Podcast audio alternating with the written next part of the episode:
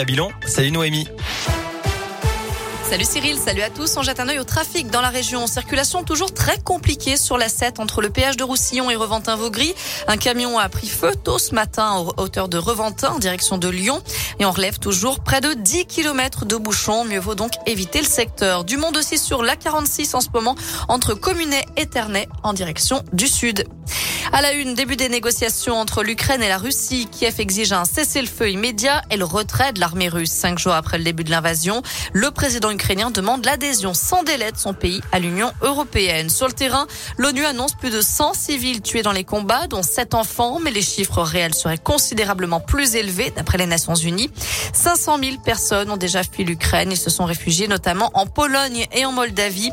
La France, elle, a envoyé 33 tonnes d'aide humanitaire à la frontière entre la Pologne l'Ukraine, des tentes, des médicaments ou encore de la nourriture. Un conseil de défense se tient en ce moment à l'Elysée autour d'Emmanuel Macron. Par ailleurs, l'ONU annonce que 7 millions d'Ukrainiens pourraient se déplacer à l'intérieur du pays dans les prochaines semaines si l'offensive russe se poursuit. Retour en France, c'est une nouvelle étape de franchie dans le calendrier de levée des restrictions sanitaires. Depuis ce matin, le port du masque n'est plus obligatoire dans les lieux clos soumis au pass vaccinal, comme les cinémas, les théâtres, les musées ou les restaurants. Il reste obligatoire par contre dans les transports, les magasins, les entreprises ou les services publics. Un seul test est désormais nécessaire quand on est cas contact et vacciné.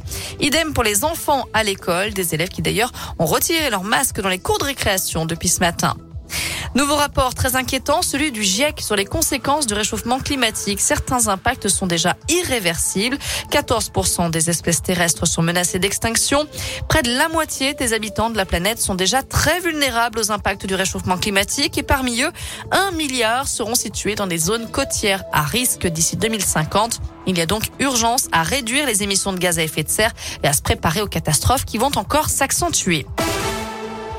Un mot de tennis, c'est le premier tour de l'Open 6e Sens Métropole de Lyon à suivre aujourd'hui avec deux Françaises, Alizé Cornet et la jeune lyonnaise Elsa Jacquemot.